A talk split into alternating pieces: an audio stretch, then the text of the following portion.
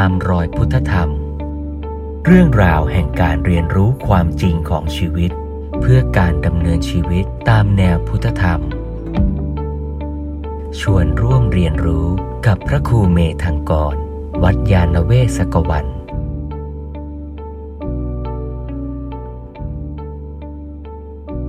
การพัฒนาชีวิต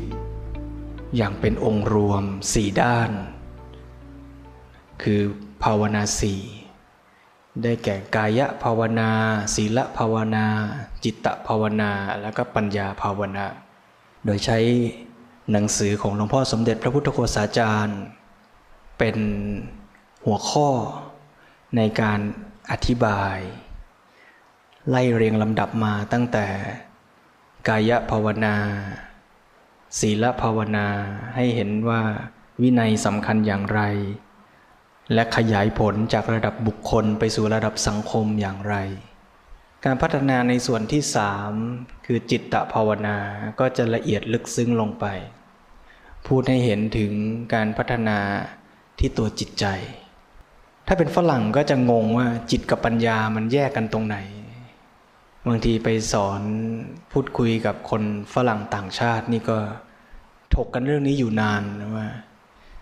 จิตกับปัญญามัน มันต่างกันยังไง แต่ถ้าเป็นชาวเอเชียชาวไทยนี่ดูจะเข้าใจง่ายกว่า จิตก็คือแต่เทียบง่าย ๆ ก็เหมือนกับเป็นเวที ส่วนปัญญาก็คือตัวละครที่ไปเล่นบนเวทีนั้น จิตคือสภาวะของสภาวะนามธรรมพื้นฐานว่าจิตขณะนั้นเนี่ยเราสงบไม่สงบวุ่นวายหรือซัดสาย ซึมเศร้า หรือสดชื่น นั่นคือสภาวะของตัวจิตก่อน ส่วนจิตนั้นจะไปทำงานทำหน้าที่พิจารณาเห็นความจริง รู้ความจริงแก้ปัญหาได้ อันนั้นคือปัญญา มันประกอบกัน ถ้าสภาวะจิตไม่ดีปัญญาก็ทำงานลำบาก เปรียบเหมือนกับเด็กที่เข้าห้องสอบอาจจะมีปัญญา มีความรู้ แต่ว่าถ้าจิตขณะนั้นไม่สงบ จิตขณะนั้นกำลังลนลาน หวาดกลัว ปัญญามันก็ออกมาทำหน้าที่ทำงานไม่ได้ เพราะฉะนั้นการพัฒนาจิตและปัญญาจึงส่งผลสืบเนื่องซึ่งกันและกัน ถ้าว่าโดยไตรสิกขาก็เป็นจุดสำคัญก็คือ สมาธิสิกขาแล้วก็ปัญญาสิกขา ก็จำแนกแยกแยะให้ชัดโดยสังเขปในที่นี้เชื่อว่าทุกท่านก็คงจะเคยฟังเคยอ่านมาบ้างแล้ว ก็เพียงแต่พูดทบทวนให้ ให้ชัดเจนไว้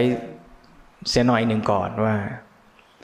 การพัฒนาจิตใจกับปัญญานั้นในทางพุทธศาสนาก็แยกเป็นสองขั้นตอนชัดเจน การฝึกสมาธิสิกขาคือการฝึกจิตให้สงบ วิธีการฝึกจิตให้สงบเรียกว่าสมถกรรมฐาน ส่วนการฝึกปัญญา คือการฝึกเพื่อให้รู้เข้าใจความเป็นจริง วิธีฝึกเรียกว่าวิปัสสนากรรมฐาน ผลของการฝึกสมถกรรมฐานสิ่งที่ได้คือความสงบ คือความสุข เรียกว่าฌานทำให้จิตนั้นมีศักยภาพ แล้วเมื่อจิตมีศักยภาพมันก็อาจจะทำอะไรแปลกๆ ที่จิตของคนปกติทำไม่ได้ เช่นการนึกย้อนอดีตไปได้ไกล หรือการที่สามารถที่จะทำอิทธิฤทธิ์บางอย่างได้ ซึ่งเป็นผลจากจิตที่มันมีกำลังมาก ก็เป็นไปได้ อันนี้เรียกว่าฌานส่วนการฝึกปัญญานั้นเนี่ยผลลัพธ์ที่ได้เรียกว่า ญาณยอหญิงสละอานอนเนนญาณะคือตัวปัญญาที่รู้เข้าใจตามเป็นจริง ซึ่งก็จะมีคำพีอธิบาย ญาณเป็นลำดับขั้นของการพัฒนา ในยุคหลังก็อธิบายกันละเอียดเป็นญาณ 16นะตั้งแต่ นามรูปปริเฉทญาณไล่ไปนะจนถึงการบรรลุธรรม เป็นอริยบุคคล เพราะฉะนั้นในการฝึกทั้งสมถะและวิปัสสนาเนี่ยจึงควบคู่กันไป จะฝึกสมถะก่อนจนได้ฌานแล้วเอาจิตที่ได้ฌานไปเจริญวิปัสสนาก็ได้ หรือจะเจริญวิปัสสนาก่อน เมื่อเจริญไปแล้วจิตตั้งมั่นขึ้นเรื่อยๆ ก็เกิดความเป็นสมาธิตามมาก็ได้ หรือจะฝึกทั้งสองอย่างควบคู่กันไปก็ได้ อันนี้คือภาพรวมให้เห็นก่อนว่าในระบบของการศึกษาพัฒนาชีวิตตามหลักไตรสิกขานั้นเนี่ยการที่เราฝึกศีลมาดีแล้ว ไม่ได้เพียงเพื่อว่าศีลบริสุทธิ์แล้ว ก็จะบรรลุธรรมเลยไม่ใช่ แต่ศีลที่บริสุทธิ์เป็นบาดฐานเพื่อให้เราพัฒนาจิตใจได้ดี พัฒนาจิตใจได้ดีก็เพื่อที่ให้เราไปพัฒนาปัญญาเห็น รูปนามตามความเป็นจริง ตัววิปัสสนาญาณที่ว่านั้นเนี่ยก็เกิดขึ้นจากการที่เราเอาจิตไปสังเกต เห็นรูปนามมันมีการเกิดดับ เห็นไตรลักษณ์เห็นอนิจจังทุกขังอนัตตาปรากฏตามความเป็นจริงเนืองเนืองชัดชัดบ่อยๆก็จะทำให้เกิดปัญญาที่แก่กล้าขึ้นเรื่อยๆ อันนี้พูดภาพรวมก่อน คราวนี้ถ้ามาพูดเจาะลงไปในแต่ละประเด็น พอให้เห็นเป็นแนว และเห็นการที่จะเชื่อมโยงนำมาใช้ในชีวิตประจำวันได้ด้วย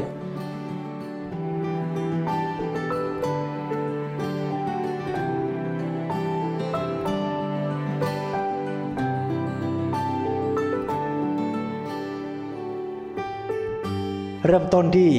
จิตตภาวนา จิตตภาวนานี่ให้เห็นภาพชัดก็เทียบเคียงกับคำสมัยใหม่ หนังสือของหลวงพ่อสมเด็จก็จริง ๆ มาจากการบรรยายที่ท่านพูด เรื่องจากจิตวิทยาสู่จิตภาวนา เชื่อมโยงให้เห็นว่าวิชาความรู้ทางจิตในปัจจุบันที่เรียกว่าจิตวิทยาเนี่ยก็เป็นศาสตร์ที่ได้รับความสนใจในปัจจุบัน แต่ว่าจิตวิทยานั้นเนี่ยยังมีขอบเขตที่ครอบคลุมเฉพาะหรือเน้นหนักไปในส่วนของบุคคลที่มีความผิดปกติทางจิต แตกต่างกันระบบจิตภาวนา ซึ่งจิตภาวนานั้นเนี่ยมองว่าจิตของแทบทุกคนน่ะยังไม่ปกติ คือจิตวิทยาเนี่ยจะไปแก้คนที่เป็นบ้าเอาเงี้ยพูดง่าย ๆ แต่จิตภาวนาเนี่ยมองว่าจิตทุกคนเนี่ยแม้ไม่บ้าเนี่ยแต่ยังไม่ดี คือยังมีกิเลสอยู่ ยังมีความซัดสายอยู่ ยังมีนิวรณ์อยู่ ยังมีความขาดประสิทธิภาพ ขาดสุขภาพที่ดีอยู่ เพราะฉะนั้นจิตภาวนาก็จะไปพัฒนา สภาวะของจิต ให้มีคุณภาพ มีสุขภาพ มีสมรรถภาพที่ดีขึ้น นี่คือเป้าหมายที่ต่างกัน ถ้าย้อนกลับไปมองภาพของภาวนาสีที่พูดเมื่อเช้าจะเห็นว่า เราเริ่มต้นด้วยกายภาวนาที่บอกว่าเป็นภาครับ ศีลภาวนาเป็นภาคแสดงออก แต่ไม่ว่าจะเป็นภาครับหรือภาคแสดงก็มาเซนเตอร์อยู่ที่จิต เพราะฉะนั้นจิตภาวนาเนี่ยจึงเป็นเหมือนศูนย์บังคับการกลาง เวลาเรารับรู้ทางตาหูจมูกลิ้นกายก็ต้องมาประมวลผลที่ใจ เวลาจะแสดงออกไปทางกายวาจาก็ต้องเริ่มต้นคิดที่ใจ เพราะฉะนั้นใจจึงเป็นเวทีที่สำคัญ ถ้าใจมีคุณภาพดี โอกาสที่เราจะเลือกรับสิ่งที่ดีและแสดงออกดีก็เป็นไปได้ง่ายขึ้น นี่คือจุดประสงค์ หรือว่าประโยชน์จากการพัฒนาจิตในขั้นต้นที่เห็นได้ชัดๆ เพราะฉะนั้นในขั้นตอนของการพัฒนาจิตเนี่ยเป้าหมายคืออะไร เป้าหมายของการพัฒนาจิตก็แยกเป็น 3 อย่าง 1 คือคุณภาพจิต 2 คือสุขภาพจิต และ 3 คือสมรรถภาพจิต คุณภาพคืออะไร คุณภาพหมายถึงทำให้จิตนั้นมีคุณลักษณะ มีคุณสมบัติที่ดี คุณสมบัติของจิตที่ดีคืออะไร ก็คือคุณธรรมทั้งหมดที่เราเคยเรียนมา ไม่ว่าจะเป็นเมตตากตัญญูอดทน ทั้งหมดอะที่เราเคยเรียนมาเนี่ยทำยังไงให้มันเกิดมีขึ้นในสภาวะจิตของเราบ่อยๆ อันนี้อันที่หนึ่ง อันที่สองคือสุขภาพจิต สุขภาพจิตคือสภาวะของจิตที่มีความโปร่งโล่ง สบาย ไม่ติดขัด ไม่คับข้อง ผ่องใสไม่ซึมเศร้า สภาวะนี้ถ้าว่าอย่าง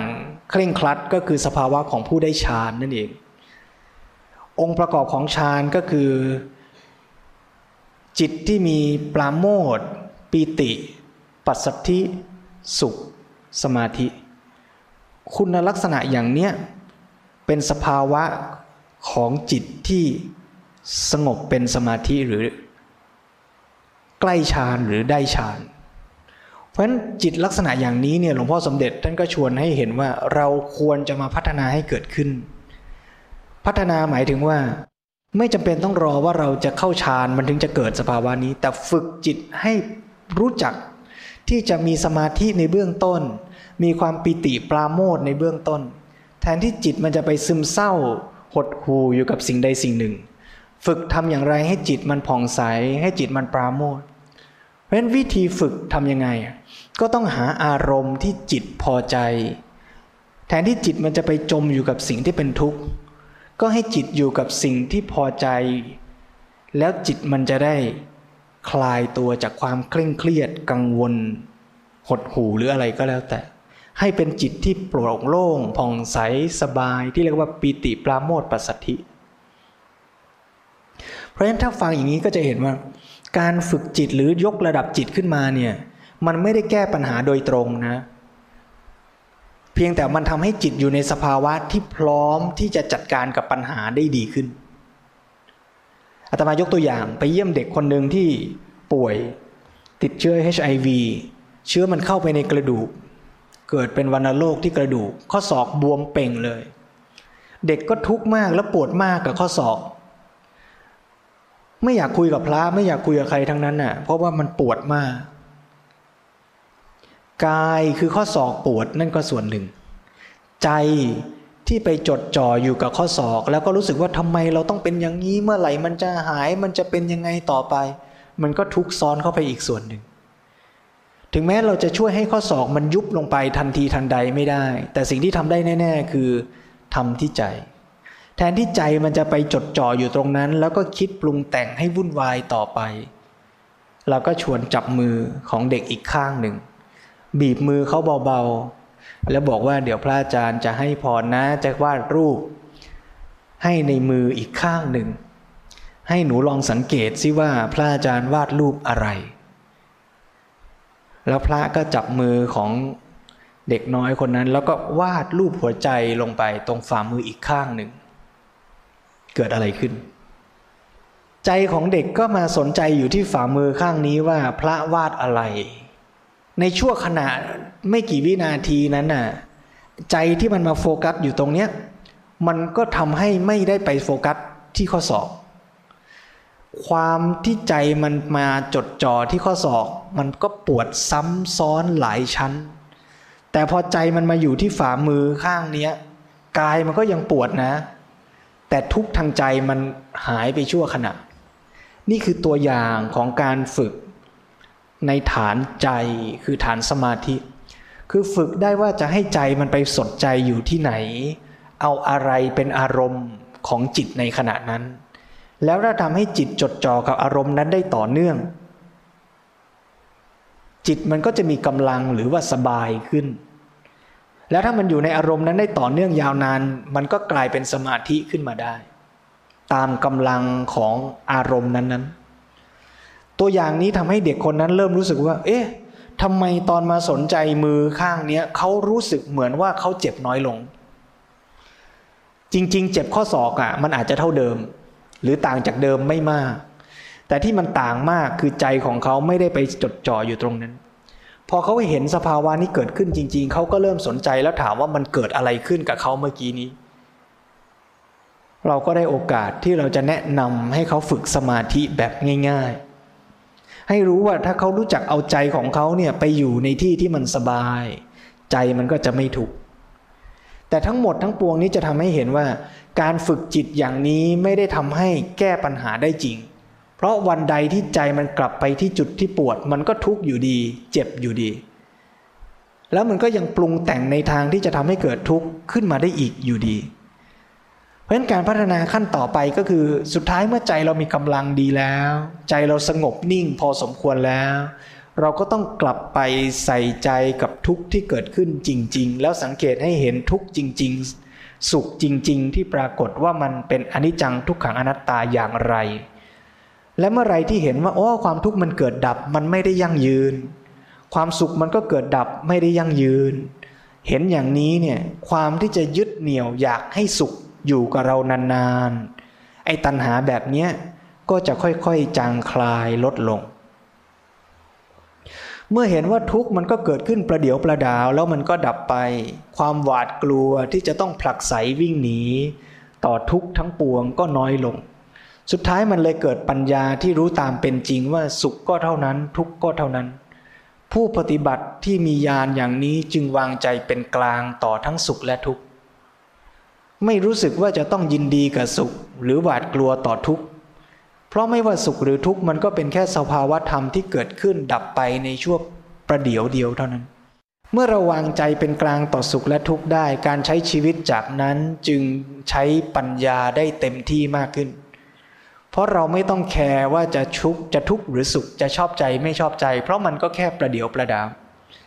คนที่มีความเข้าใจชุดนี้ชัดมากขึ้นเท่าไหร่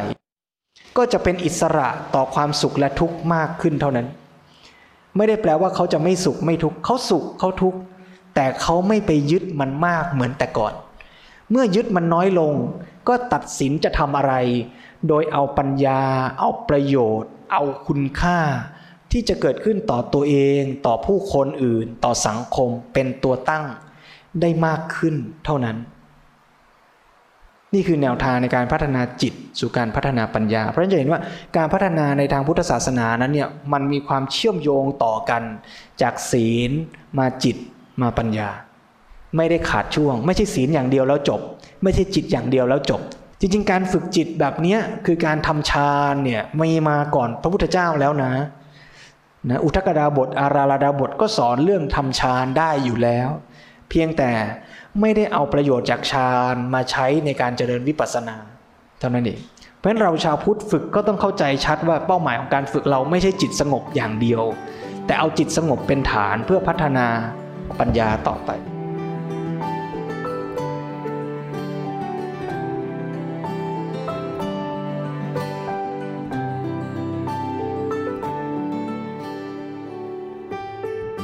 เมื่อเราพัฒนาจิตอย่างนี้ได้ ถามว่าเอามาประยุกต์ใช้ยังไงในชีวิตประจำวัน เบื้องต้นอันแรกเลย ใกล้ตัวที่สุดก็คือหนังสือชื่อว่าทำอย่างไรจะหายโกรธ คนที่ฝึกจิตมาดีรู้ตัวเร็วว่าโกรธ และเมื่อรู้ตัวว่าโกรธแล้วก็จะมีวิธีจัดการกับมันว่าจะทำยังไงให้โกรธนั้นน่ะ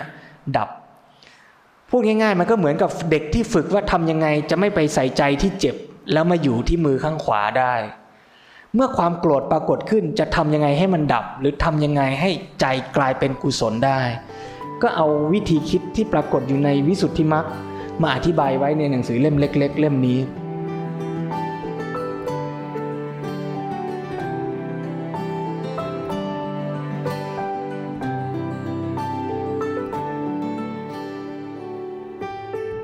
แต่การจัดการจิตไม่ได้เพียงแค่จัดการทุกข์แต่ต้องสร้างสุขในตัวเองให้ได้ด้วย เพราะฉะนั้นเป้าหมายที่แท้ของการพัฒนาจิตก็คือทำใจให้สุขตั้งแต่เริ่มฝึก หนังสือเล่มหนึ่งที่หอจดหมายเหตุพุทธทาสรวบรวมบทความเกี่ยวกับความสุขของหลวงพ่อสมเด็จไว้ ชื่อว่าความสุขอยู่ที่นี่ มัวไปหากันที่ไหน ชวนให้เห็นสาระสำคัญว่าการฝึกจิตให้มีความสุขนั้นเป็นสิ่งที่เราพัฒนาขึ้นได้จากภายในชีวิตของเรา และการพัฒนาภายในชีวิตของเรานั่นแหละทำให้เราสุขในตัวเองโดยไม่ต้องไปเรียกร้องและเฝ้ารอสุขจากภายนอก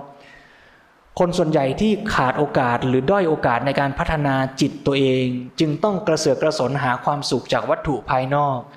หาความสุขจากความรัก หาความสุขจากวัตถุสิ่งของ หาความสุขจากวัตถุสิ่งเสพ ก็เลยต้องเอาความสุขตัวเองไปแขวนไว้กับคนอื่น เธอต้องรักฉัน เธอต้องซื่อสัตย์กับฉัน เธอต้องให้อย่างนั้นทางนี้กับฉัน ฉันต้องได้ดูหนัง ฉันต้องได้กินของอร่อย ชีวิตฉันจึงจะสุข แต่ตรงกันข้าม ถ้าเราพัฒนาสุขในภายในขึ้นได้ เราไม่ต้องเรียกร้องรอความสุขจากใคร แต่เราต่างหากล่ะคือคนที่จะแบ่งปันความสุขที่เรามีให้คนอื่นได้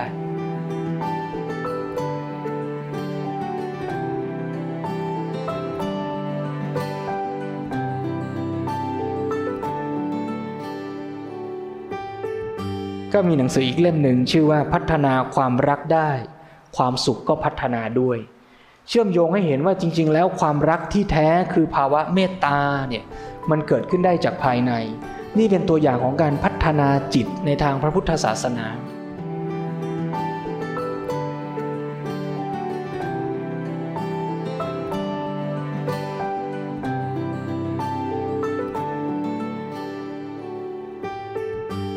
คือพัฒนาให้ตัวเรา ก็เต็มอิ่มสมบูรณ์ในตัวเอง ไม่ใช่พร่องแล้วต้องไปรอเติมจากคนอื่นหรือสิ่งอื่น โดยสรุปก็อยู่ในหนังสือชื่อว่าสมาธิแบบพุทธคือหนังสือที่อธิบายหลักการปฏิบัติ หรือการฝึกจิตให้เห็นทั้งเป้าหมายและแนวทางการปฏิบัติด้วยส่วนรายละเอียดก็อยู่ในหนังสือพุทธธรรมด้วยอีกส่วนหนึ่งนะในนี้ก็อธิบายเชื่อมโยงทั้งคำว่า meditation แล้วก็ concentration ให้เห็นความหมายที่แท้แล้วก็ความแตกต่างในวิธีการฝึกแต่ละแบบ อันนี้คือชุดจิตตภาวนา